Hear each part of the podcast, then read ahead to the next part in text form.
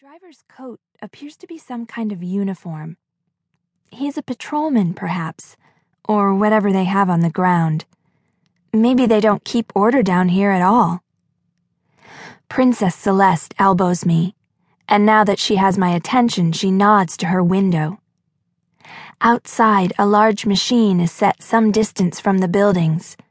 It's like a giant metal bug, its legs suspended in the air each leg is painted a different color, and at the tips are what appear to be clouds.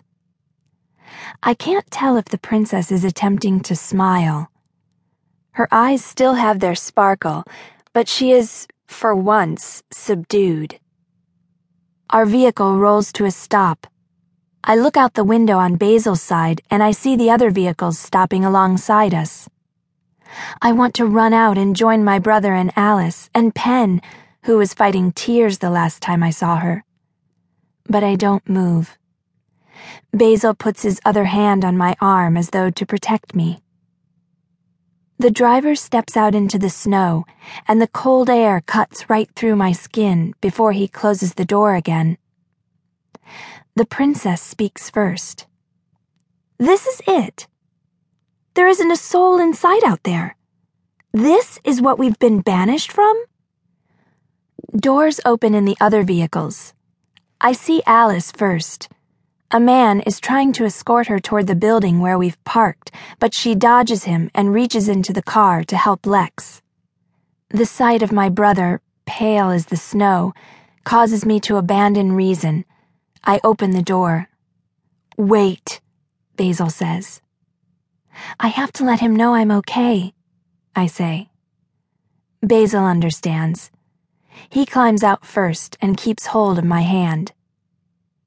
Lex! I call. My brother's head immediately rises from its weary drooping. Morgan? His voice is panicked and relieved. Sister? I'm here, I say. I'm right here. The words are heavy on my tongue. This cold is freezing me to the bone. I try to reach for my brother, but one of the uniformed men is steering Basil and me toward that building. Even before the door has opened, I can smell the strange and unfamiliar foods cooking inside. I bite my lip and take one last look over my shoulder before I'm guided inside. I can see Lex and Alice, and behind them just a flicker of Pen's blonde curls for an instant, a flash, a thought I can't catch. I hold on to Basil's hand as though my life depends on it. It might. They bring us to a row of metal chairs, and we're each given tea. It looks strange in its cup, weak they probably have different herbs on the ground, a different ecosystem, too. I don't drink the tea. I don't trust it. But I still appreciate its warmth against my palms. Though we've come in from the snow, we're all shivering. What a sight we must be for these uniformed men. People who fell from the sky in a metal bird, sitting in a row, not a word uttered among the lot of us. The professor is the only one of us who's missing. I heard one of the uniformed men say that he refuses to leave the aircraft. Aircraft is a new word also. A different uniformed man is sitting behind a desk staring at us. He glances between us and an open ledger on his desk. None of you are going to talk, are you? He says. Silence.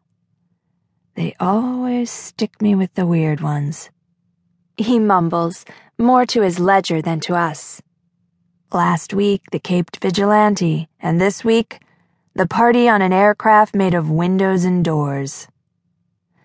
I suppose he's referring to the metal bird.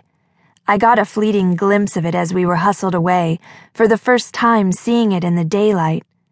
This man's description isn't far from the truth. Is this them? A man cries as the doors burst open. I flinch, and Basil grabs hold of my arm. This man wears a long black coat that is dusted with snow, and yet his